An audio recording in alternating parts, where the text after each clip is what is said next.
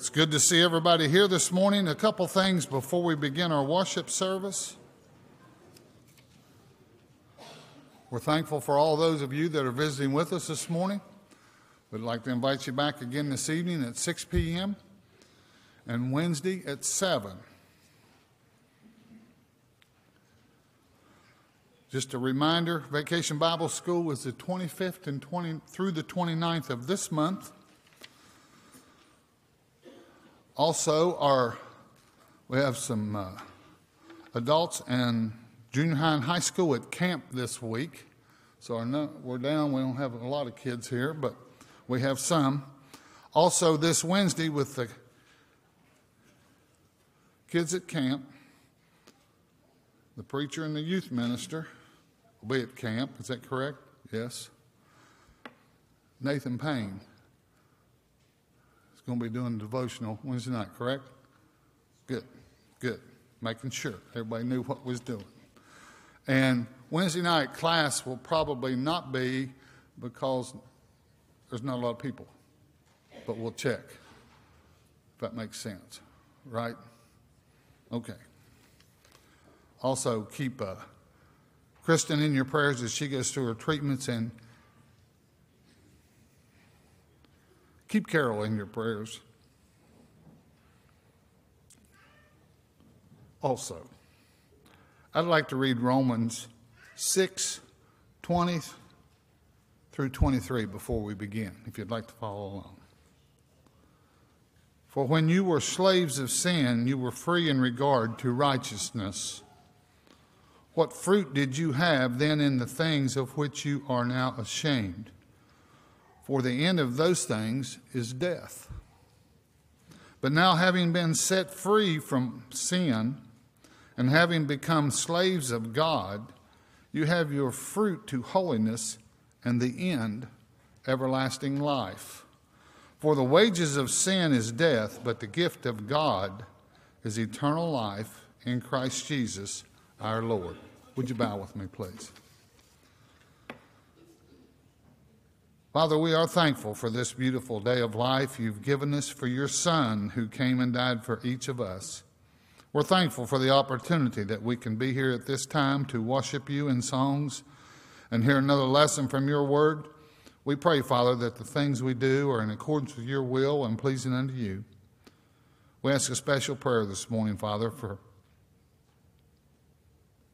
Carol, that you bless her and be with those that are attending to her. Be with Clinton, give him strength. Also, Father, be with Kristen as she continues to take treatments. Bless James, give him strength. We pray for our others that are sick and are fighting cancers at this time, that you'll watch over them and care for them. Father, we know that through you that new medicines are made often, and we pray, Father, that there's some that will be made to help each one of our members that are fighting cancer at this time. We ask that you bless them and watch over them. We ask you be with John as he leads us in the singing, and Chris as he brings us a lesson, and Rick as he has the Lord's Supper this morning. Go with us through this service. Forgive us. In thy Son's name we pray, and amen. Would you stand for the first song, please?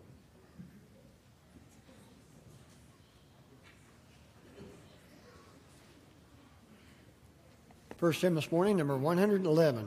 111. Come we that love the Lord, we're marching to Zion. We'll sing first, second, and last verse.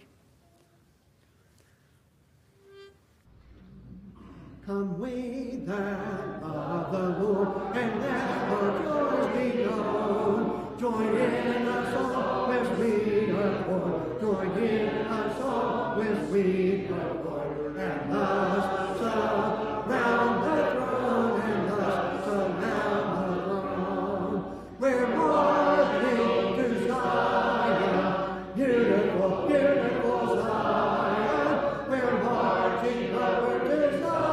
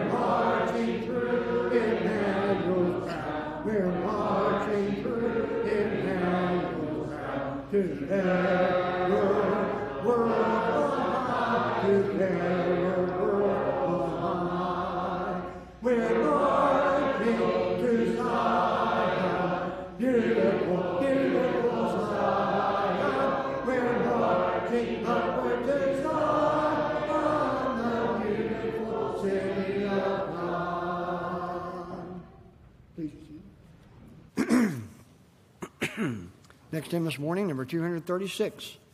236, His Yoke is Easy. We'll sing the first three verses, and then Brother Jeremy will have our scripture reading and prayer.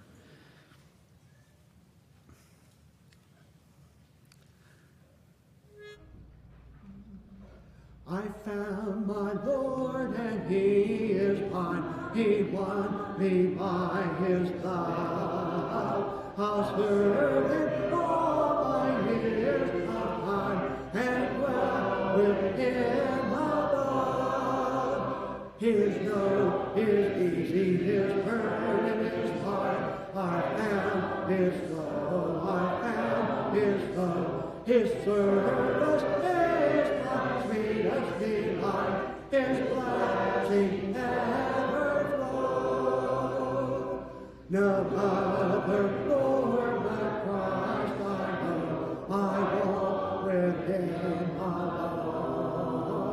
His dreams of love will never flow within my heart, His own.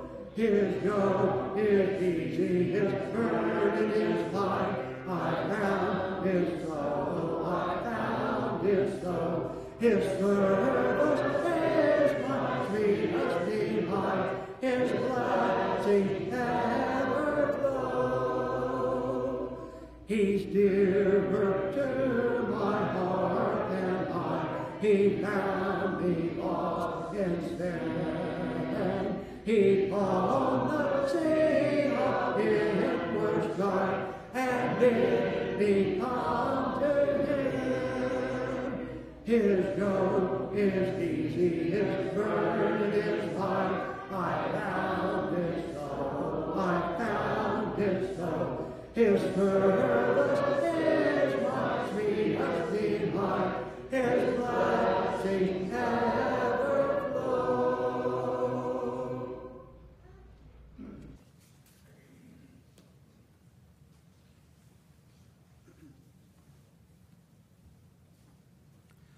Would you pray with me, please?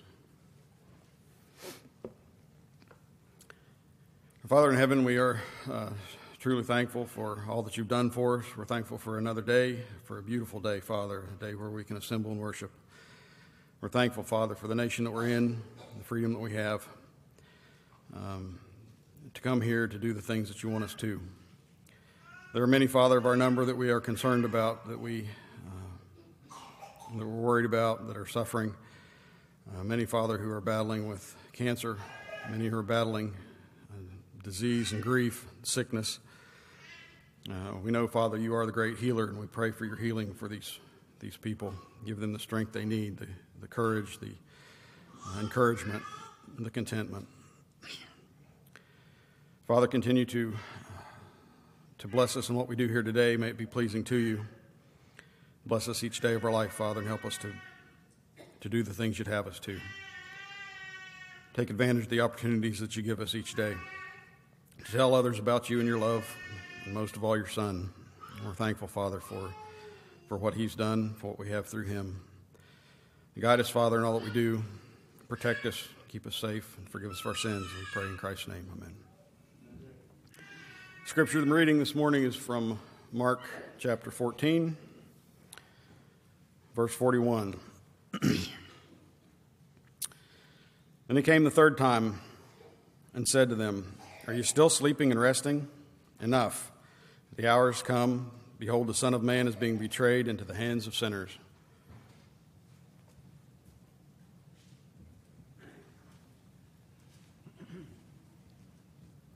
Hymn number 452. 452. Night with Eben Pinion.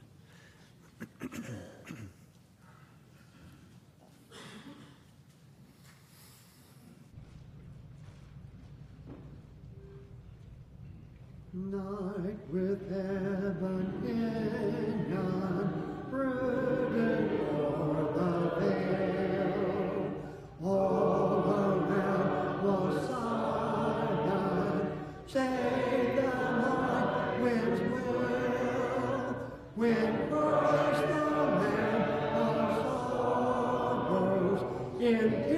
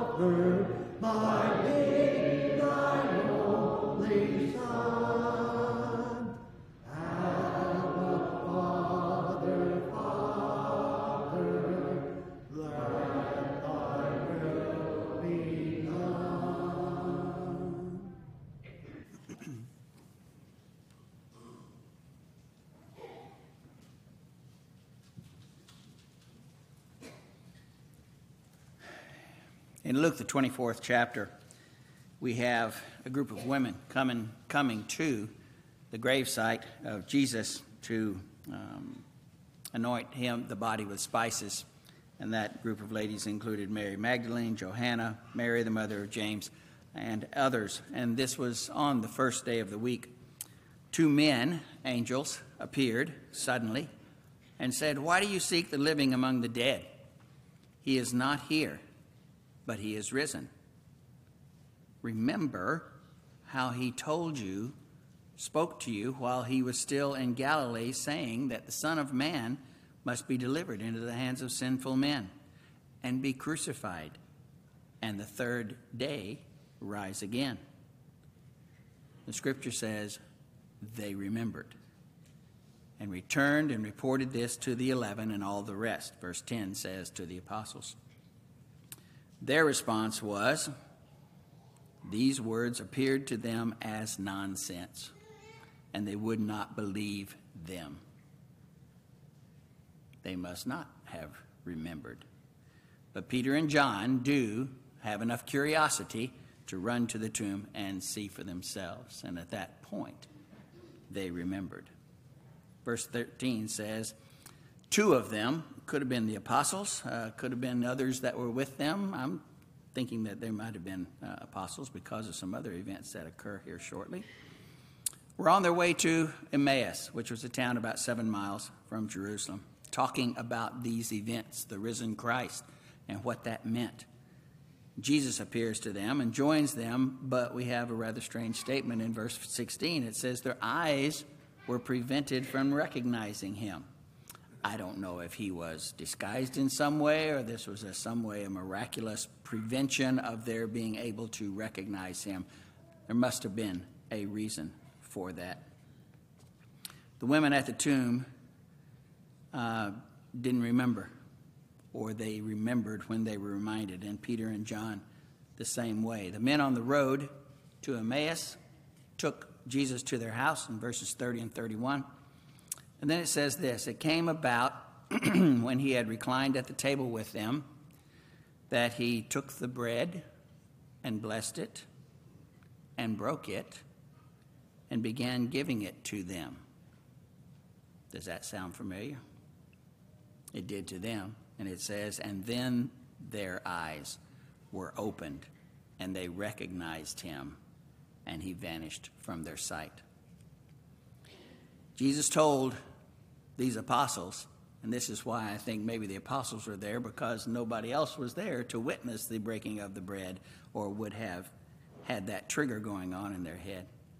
Jesus told them the night that he instituted the Lord's Supper, but the Helper, the Holy Spirit, whom the Father will send in my name, will teach you all things and remind you of all that I said to you.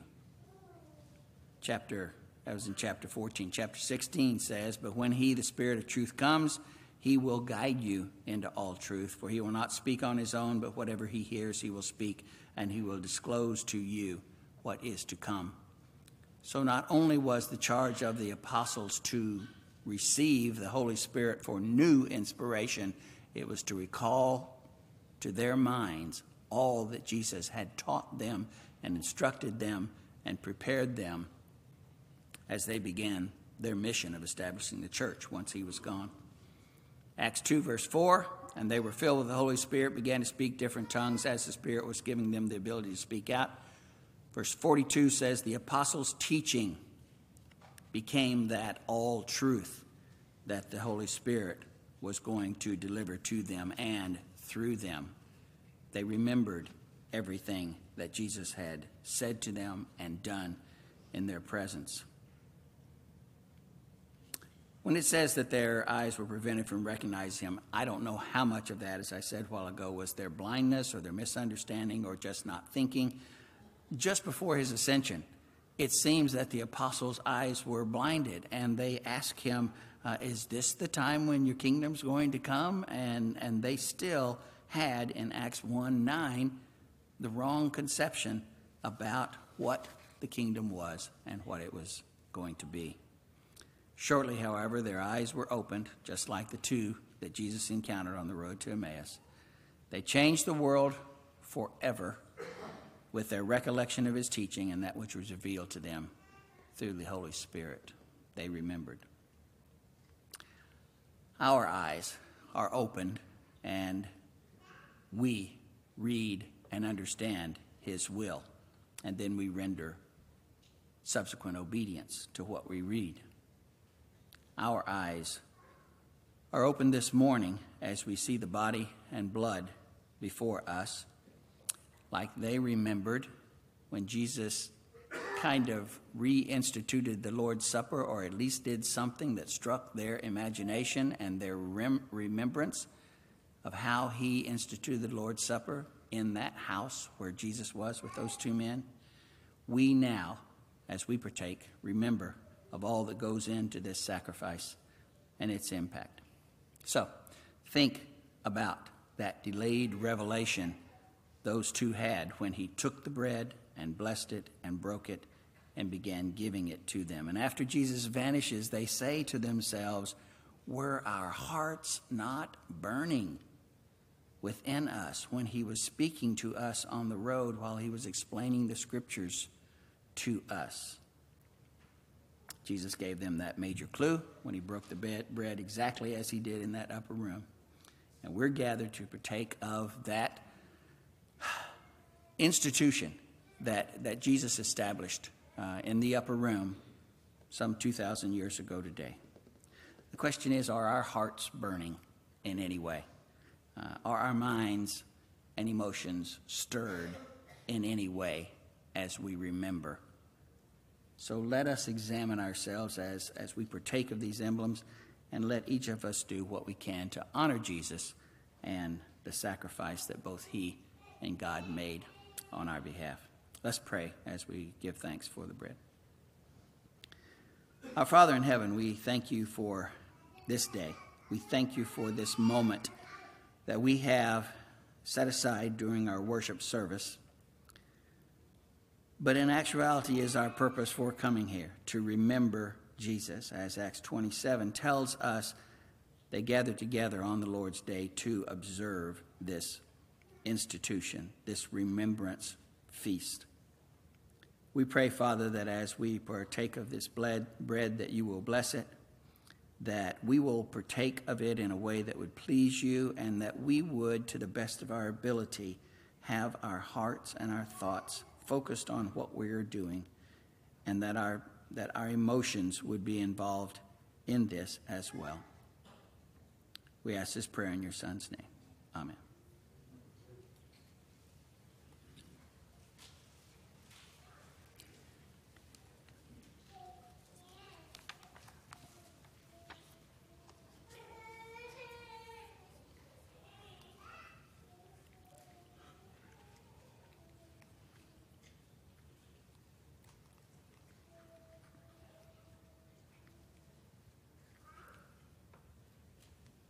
Let's give thanks for the fruit of the vine.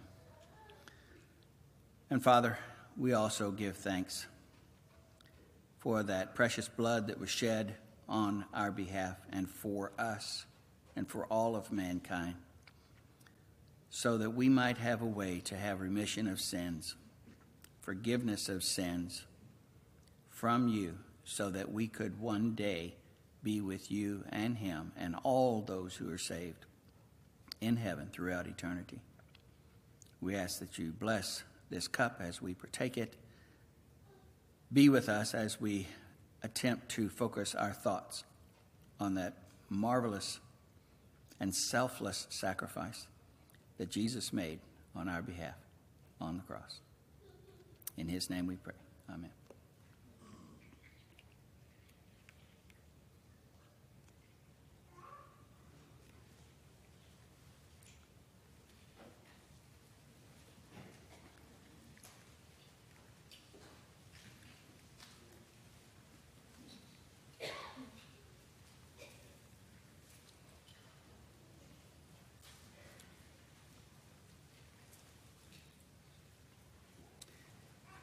This concludes the Lord's Supper, but at this time normally would pass plates and as men were distributing things and make it convenient. But right now we take this time to remind us that the effort to spread the gospel in this community comes at a cost. And that cost sometimes involves funds. The New Testament sets up a pattern for how we are to deliver that gospel, how we as a group are supposed to function, and that's through the free will offering of those who are members here. And at this time, I would just take a time to remind you that we have yellow containers in the back, and if you have your offering, you can drop that in on your way out if you have not already. Let's bow for a word of prayer of thanksgiving. Our Father in heaven, we thank you for all that we have and do and are in this life. We thank you for the opportunity to live as comfortably as we do. And we pray that we would have the appropriate attitude toward those material blessings that we have in this life. We pray, Father, that each of us will examine ourselves as we comply with the pattern that we have in the New Testament to give on the first day of the week. We pray, Father, that you would be with us now and through the rest of this worship, that everything that we do, Father, would be in accordance with your will and be in spirit and truth as we worship. We ask this prayer in your Son's name. Amen.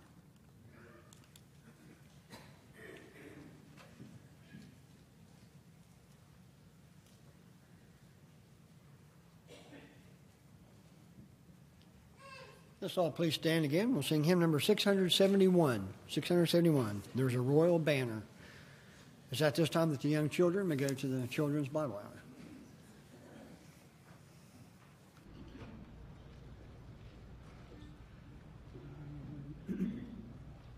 There's a royal banner given for display to the soldiers of the King.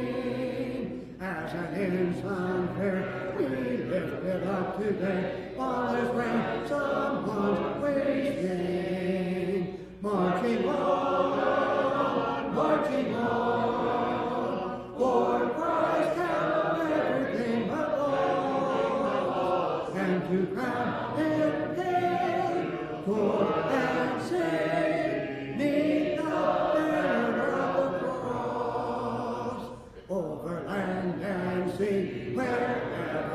and well make the glorious tidings known. Our friends and banner, now the story tell, while the Lord shall make his own. Marching on, marching on, for Christ hath everything but loss, and to crown him there, for and sing, neath the banner of the cross. When the glory God is drawing very near, it is tasting day by day. Then before our King the voice shall disappear, and across the world shall sway. Marching on, marching on, for Christ hath everything but lost, and to crown it there for.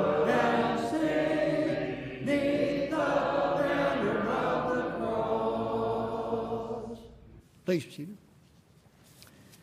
Invitation hymn this morning, number 740. 740. What will you do with Jesus? This time, Brother Chris. Good morning. Happy 4th of July. It's exciting. We got to hear all kinds of fireworks last night. Enjoy those. I hope you're having a good day. I'll be turning to Mark chapter 14. Mark chapter 14. We started this chapter last week. We're not going to finish it today. We're in the middle of it. Mark 14 is a very large chapter, but it's also power-packed. As we near the end of Jesus' life, it's like Mark just tries to put everything he can into the text. And so we need to focus a little bit more on each one of the verses throughout this chapter. Let's start in verse 32. Jesus is in the Garden of Gethsemane. He's just gotten there. He has done the Lord's Supper with his disciples in the previous verses. He's already told the disciples that one of them will be the one to betray him. And now he has gone across the Kidron Brook and is on top of the Mount of Olives. There in the recesses of the olive grove, he finds a quiet place to pray. That's his MO. He likes to go to this place to pray. It's quiet. It's dark. There's no one else there. This is approaching midnight as he is praying, and the soldiers come into the garden. They arrest him. Those things happen around midnight. So it's very late in the evening. It's very dark. It's quiet. There's no one else there. And so Jesus has found a quiet place to pray, to be with the Father in the last hours of his life here on earth. So let's read what he says here. Mark chapter 14, verse 32. And they went to a place called Gethsemane. And he said to his disciples, "Sit here while I pray." And he took with him Peter and James and John and began to be greatly distressed and troubled. And he said to them, "My soul is very sorrowful, even to death. Remain here and watch." And going a little farther, he fell to the ground and he prayed that if it were possible, the hour might pass from him. Let's just stop right there because there's some things that we need to unpack from this text so far. So he has left the 8 disciples minus Judas.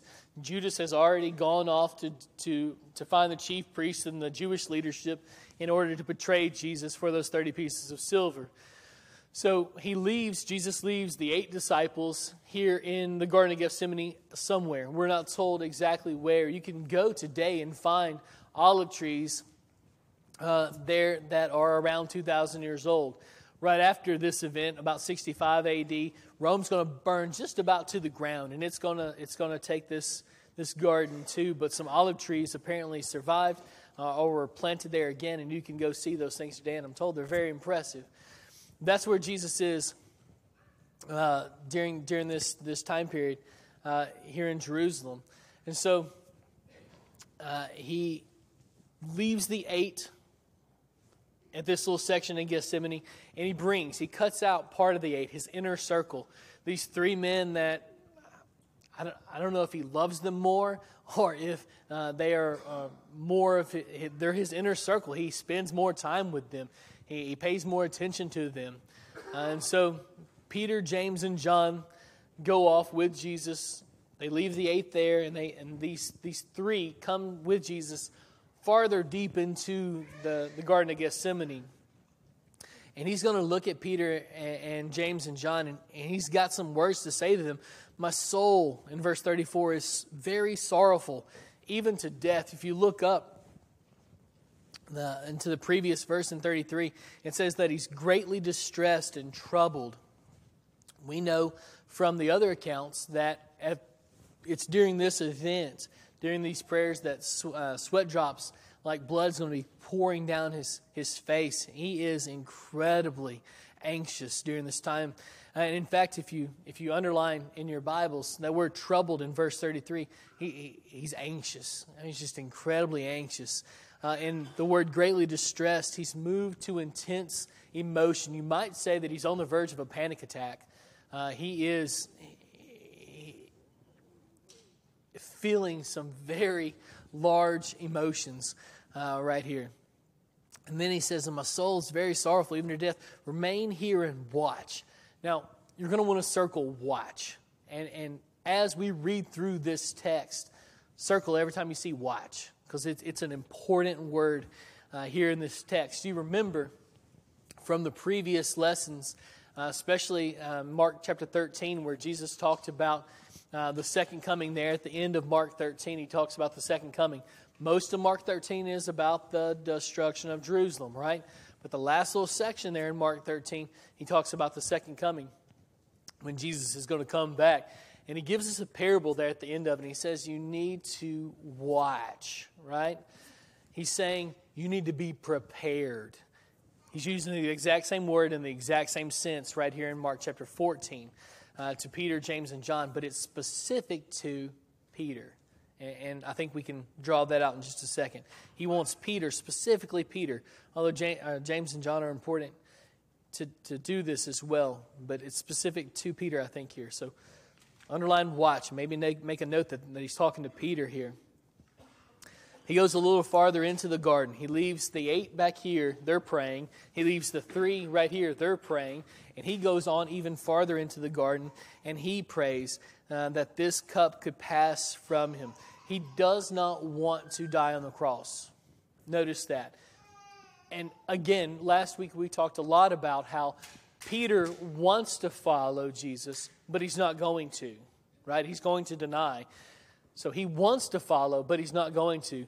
Jesus doesn't want to follow God, his will here on the cross, but he's going to. And so you see this distinction between Peter's selfishness and Jesus' selflessness. And Mark's a big fan of the back and forth there. He wants you to grab a hold of that, because sometimes we're selfish. We pick ourselves over his agenda. And Jesus is the example excellence here of choosing himself, or choosing God's agenda over himself. There are times when your agenda, what you want, and what God wants are going to butt heads, right? That happens here in the Garden of Gethsemane. It's the first time in all of history that has ever happened to Jesus. Let that sink in for a second. This is the first time where his will, what he wanted, and what God wanted weren't the same thing. That in and of itself has got to be, kind of takes the breath out of you, doesn't it? It kind of makes you stop and think. But so Jesus has finally come to the point where he doesn't want what the Father wants, but guess what? He's going to choose what the Father wants over what he wants, even though it's not in his best interest. Mark wants you to get that, because there are times, a great many times, in our life when his agenda is not going to work out well for us. You see that an awful lot in the first century when Christians were tested for their faith. They were killed for their faith. Staying faithful led to their deaths. Mark has to get that through our heads. Remember, he's writing to the Roman Christians right during the thick of the persecution that happens in 65 AD, or right before it, I think, because when Rome burns, Nero is emperor at that time. He's Caesar, and he's a little unhinged. And so most scholars think that he burns Rome down himself. He burns his own capital city down for whatever reason. But then he has to blame someone. So he blames the Christians. And so then he starts this incredible persecution for the Christians. All of that is, I think, probably just months away from when Mark writes this gospel to the Romans. And they're in the thick of it, right? And so choosing God, his agenda, over their own agenda is about to become incredibly important. It's what they need to hear, right? This is an incredibly timely gospel for the Romans, but guess what? It's also an incredibly timely gospel for the Romans in the 21st century, you and me, because we need to hear that thought too. We have to choose him, his agenda, over our own, even when his agenda is not in our best interest, because ultimately, his agenda is in our best interest. So all that to say, Jesus goes a little farther into the garden. He says to Peter, remain here, watch. He's going to go on into the garden. He's going to pray. He comes back out of the garden after he says this prayer. We don't know how long he prays, but he prays for a while. And then he comes back out, and he's looking for Peter, James, and John. And he finds them sleeping. So look in verse 37. And he came and found them sleeping. And he said to Peter, Simon. Peter's always in trouble when Jesus calls him Simon.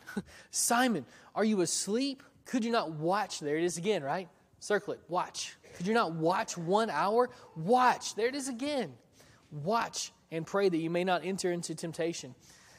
Wednesday night during our devotional, we talked about where Jesus comes in John chapter 21, and he reinstates Peter as a disciple after Peter's three-time denial of Jesus. That's coming up. We're not going to get to it this week. I'm saving the denial and the crucifixion for next week, or the trial and the crucifixion for next week.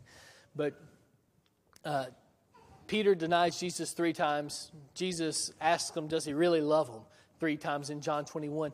You see the exact same thing here in Mark 14 with this very quick repetition of watch. Watch, Peter. Remember what Jesus meant by watch earlier? When he was talking about the parable, when he was telling the parable in Mark chapter 13, he was saying, you need to be aware, be vigilant.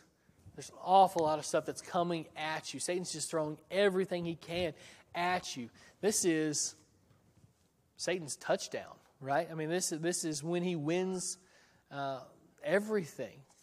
He has to think that he's won, right? If he can kill Jesus, if he can get God's own people to reject the Savior, Satan's won. And it's happening, right? He's worked in such a way to motivate Judas and the chief priests and everyone else to choose their own agenda over him, and it's working. And so Satan's got to be, he's got his cheerleading squad, right? He's excited. This looks like the win for him. And Jesus is saying, listen, you've got to watch.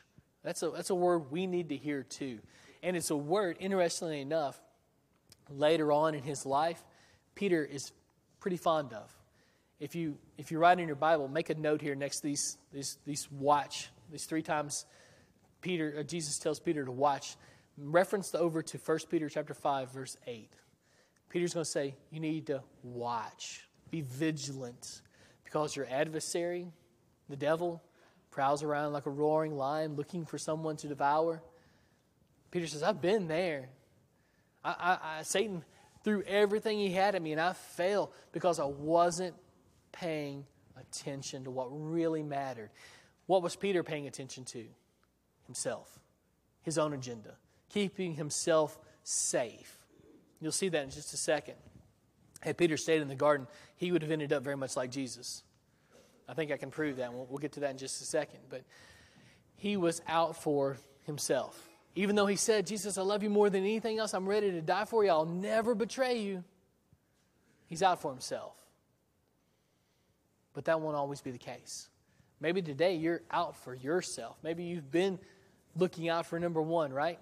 That's not biblical. He says, you look out for Jesus' agenda. You live for his agenda, not your own. So we have to watch.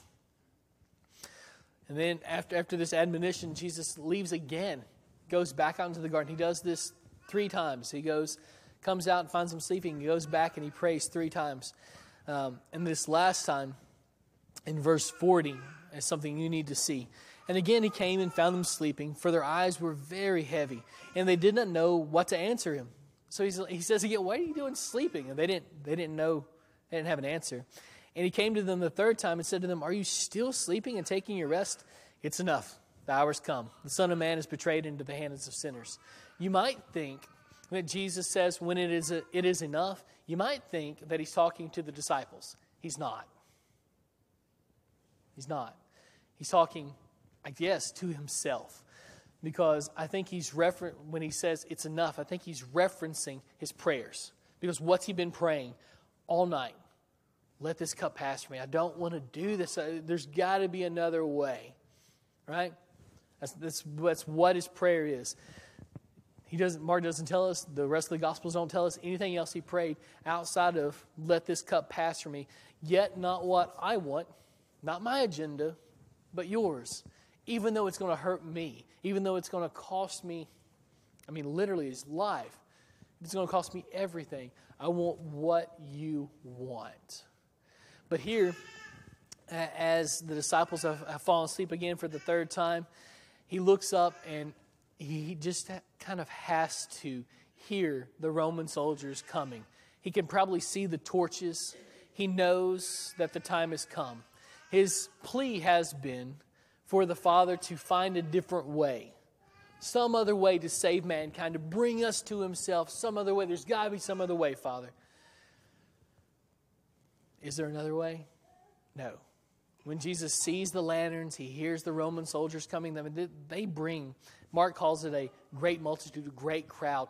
And if we're supposed to read great crowd there, as we do every other time Mark mentions a great crowd, there are thousands of people in this crowd, which makes sense because the Romans were told that Jesus is the new king. He's a revolutionary, and he no doubt has an army at his back, and he's going to cause an awful lot of trouble. So the Romans bring out the entire garrison.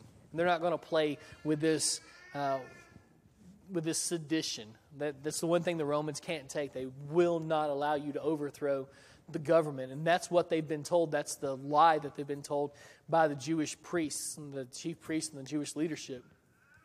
And so they bring out, Mark says, a great multitude. And so Jesus no doubt hears this army thundering through the Garden of Gethsemane.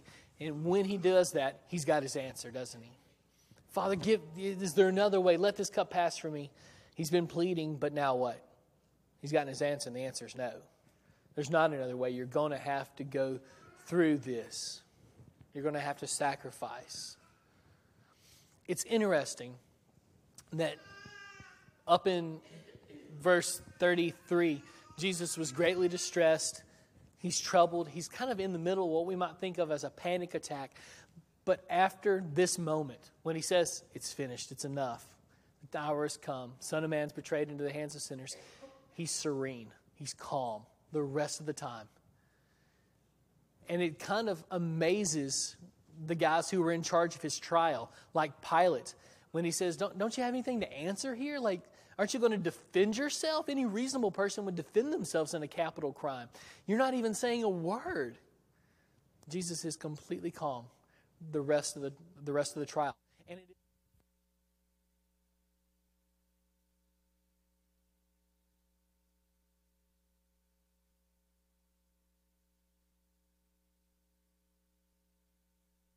something about prayer, doesn't it?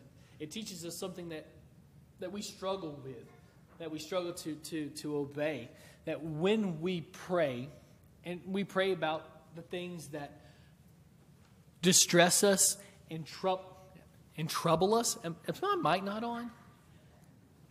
It's not on, is it? I'll stand here. Okay.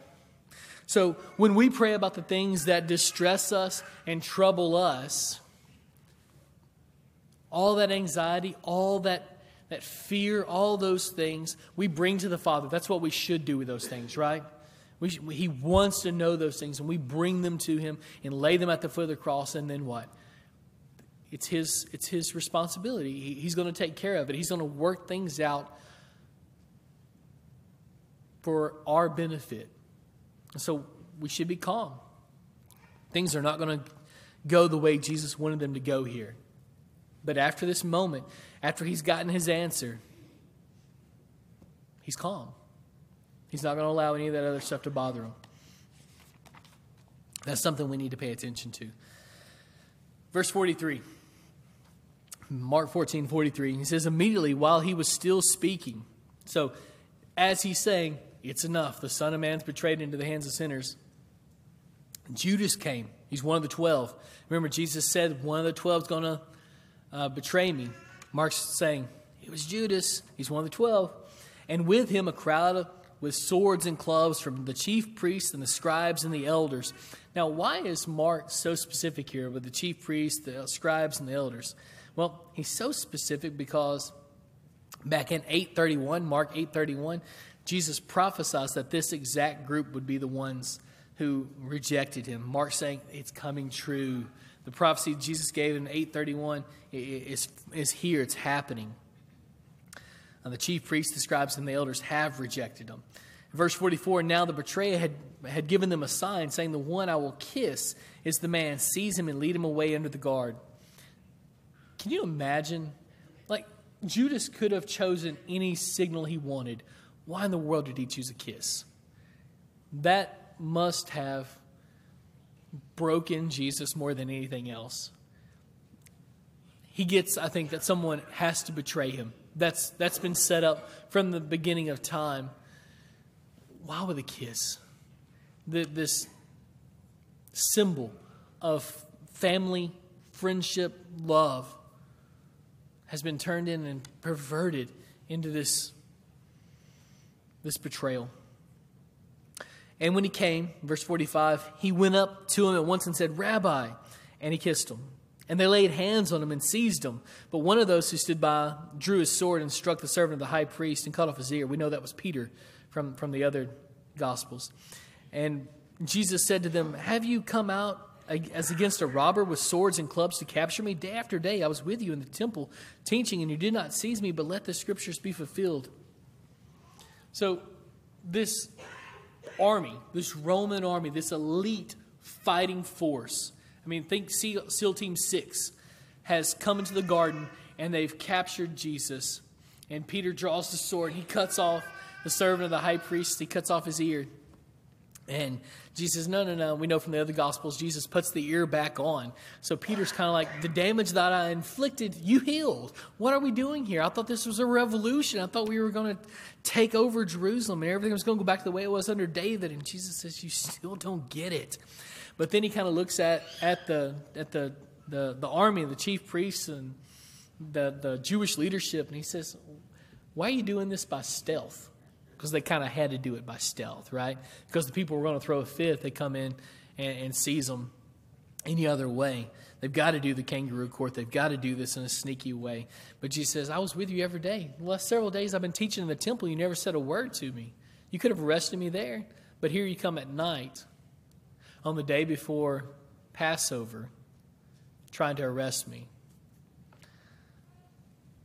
Just kind of lets it hang in the air and says, okay. You guys know that's not fair, but let the scriptures be fulfilled. I want you to see that this has been something God had in plan from the very beginning of time. A lot of people will say that, well, Jesus' crucifixion was a plan B, kind of a secondary thing. Something that God had not planned, but since the Jews rejected Jesus, then he allows them to be killed. And but the initial plan was to set up the Davidic kingdom, and Jesus was going to rule on David's throne. He was going to kick the Romans out, but since the Jews rejected him, now he's going to allow himself to be sacrificed, and that is just not the case. Jesus says, the scriptures have been saying this since the very beginning of time, God himself was going to sacrifice himself so that we could be with him forever. In verse 50, he says, and they all left him and fled. They all ran away. You kind of see Peter trying to jumpstart the revolution with that sword and cutting off the high priest's ear, but it just doesn't work. Jesus puts it back, and after that, he doesn't know what to do. He's kind of confounded. I don't get it. Everything I thought I knew was true is not true, and I just don't know what to do now. And so the moment the handcuffs, I guess, get on Jesus, the disciples just are so astounded. They don't know what to do, and so they run. Verse 51 is our last verse for today. It says, a young man followed him, and with nothing but a linen cloth about his body, and they seized him, but he left the linen cloth and ran away naked. Most scholars, and I agree, think that this is John Mark. This is the guy that wrote the gospel. He's a young man, probably a teenager at this point. He's following Jesus. He and his mom live in Jerusalem. They're going to become active members in the Jerusalem congregation after Pentecost, about 50 days from this point. So he's a young man, and he's apparently interested in what Jesus has to say, and he follows the disciples, the apostles, and Jesus out into the garden, and he's kind of hanging out in the recesses, the shadows of the garden, and so when Jesus is captured, he kind of stays back.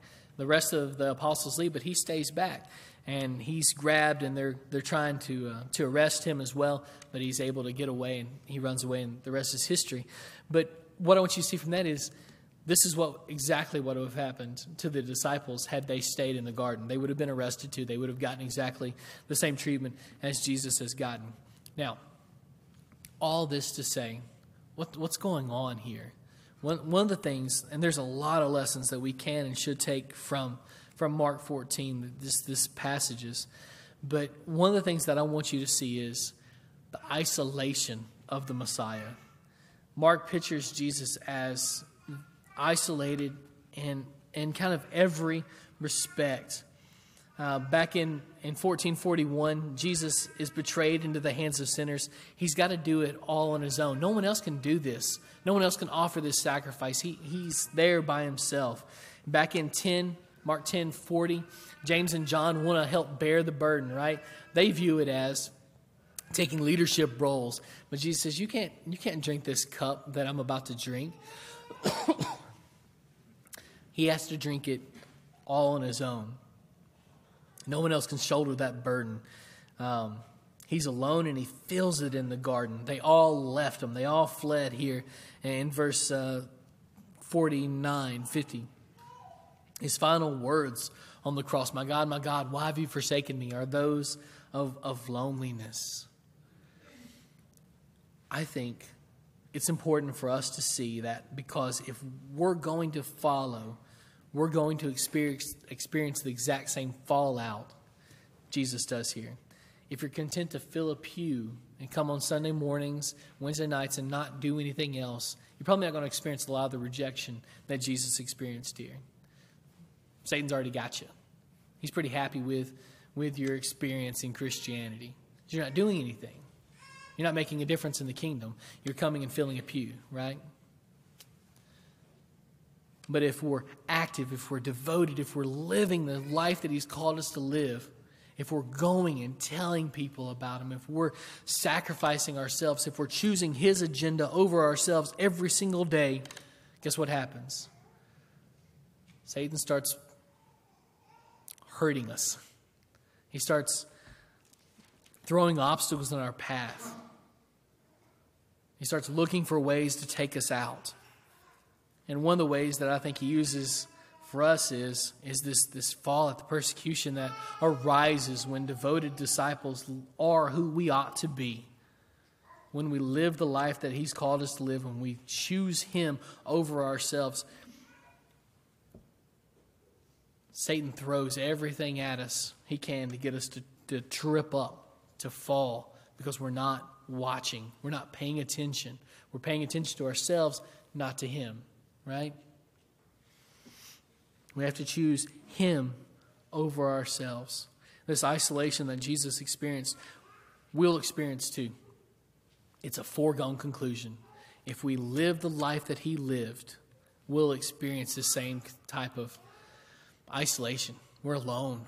Jesus says that the way is broad, right? King James translation says broad. It's huge. That leads to destruction. There's an awful lot of people down there, and there's not any obstacles. It's easy to go down that direction, but what? The way that leads to life, it's narrow. There's not many people on that path. It's hard. You experience rejection. The devotion that's necessary for that path is hard. But it's necessary, because that path is the only one that leads to life. So he says, you want life?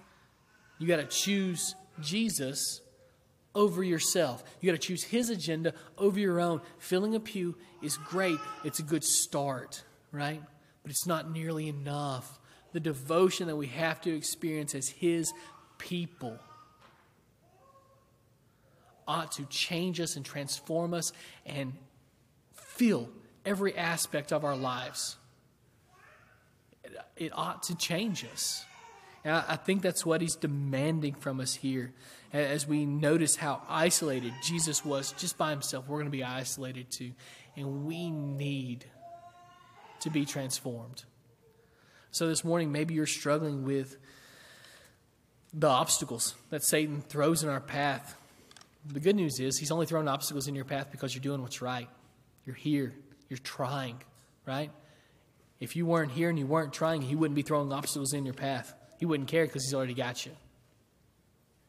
So if you're experiencing a tough time, that's good news in one sense, because you know that Satan's trying to get you to come over to his side. He's trying to trip you up. He's trying to make you watch something else other than Jesus' agenda.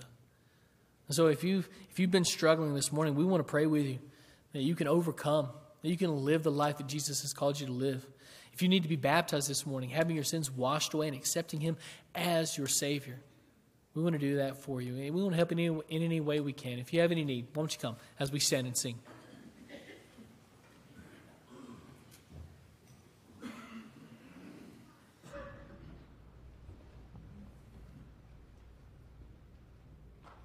Jesus is standing in Pilate's hall, friendless, forsaken, betrayed by all. Hearken, believe the silent call. What will you do with Jesus? What will you do with Jesus, my friend? Neutral you cannot be. Someday your heart will be asking, what will he do with me? Jesus is standing on trial still. You can be false to him if you will. You can be faithful through good or ill. What will you do with Jesus? What will you do with Jesus, my friend? Neutral you cannot be. Someday your heart will be asking, oh friend, what will he do with me? Will you let Peter your Lord deny, or will you scorn from his love to fly?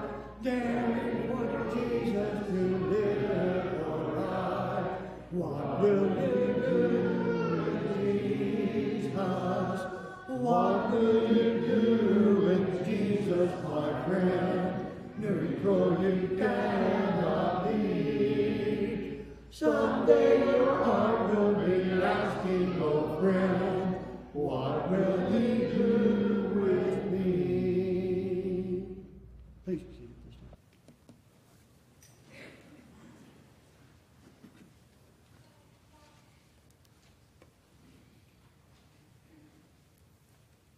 A couple announcements before we're dismissed.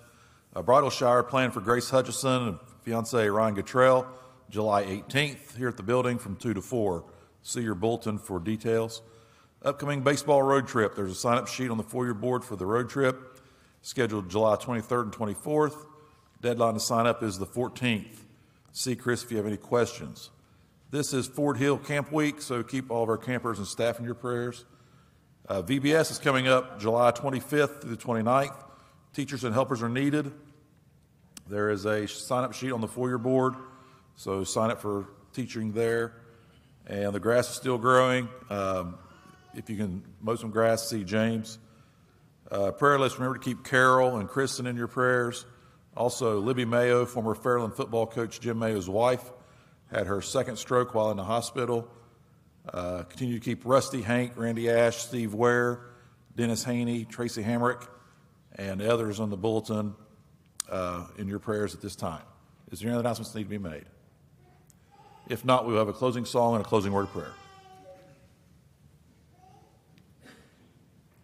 Let's please stand again. We'll sing 660, There Is a Habitation.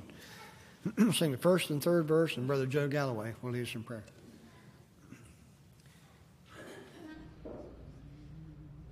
There is a habitation built by the living God for all of every nation who seek that grand abode.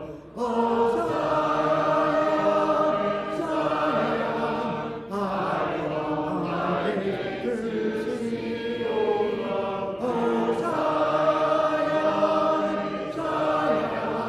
Where shall I dwell in thee? No night is there, no sorrow, no death and no decay, no yesterday, no tomorrow, but one eternal day. Oh, Zion, Zion, I draw my gaze to see, O Zion, Zion, where shall I dwell in thee?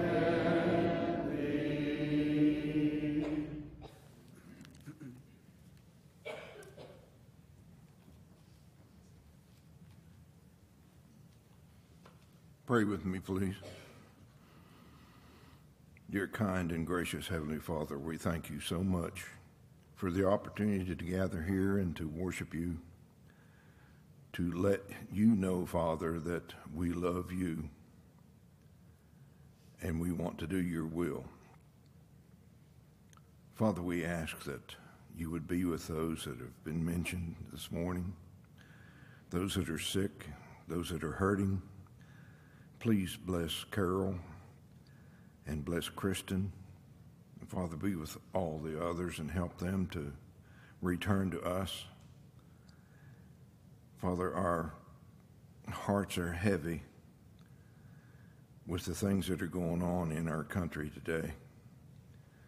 We pray that your word would have the effect in our nation that we might always have the freedom to worship you. Father, we pray that you would give us strength to be the kind of people you'd have us to be. We pray, Father, that you would be with the leaders of our country, that they would make the right decisions, that our nation might turn back to you. Father, thank you for the leaders of the church here. Bless and strengthen them. Encourage them and help us to support them. Father, as they lead us, please bless them. Thank you. Your Son means so much to us. Without him, we are nothing, and there's no reason for us to be here. Father, we love him as we love you and appreciate the sacrifice he made. Bless us, Father, as we leave this place with safety. Give us the intention and the direction to expand your influence in the community. Go with us as we leave. In Jesus' name we pray. Amen.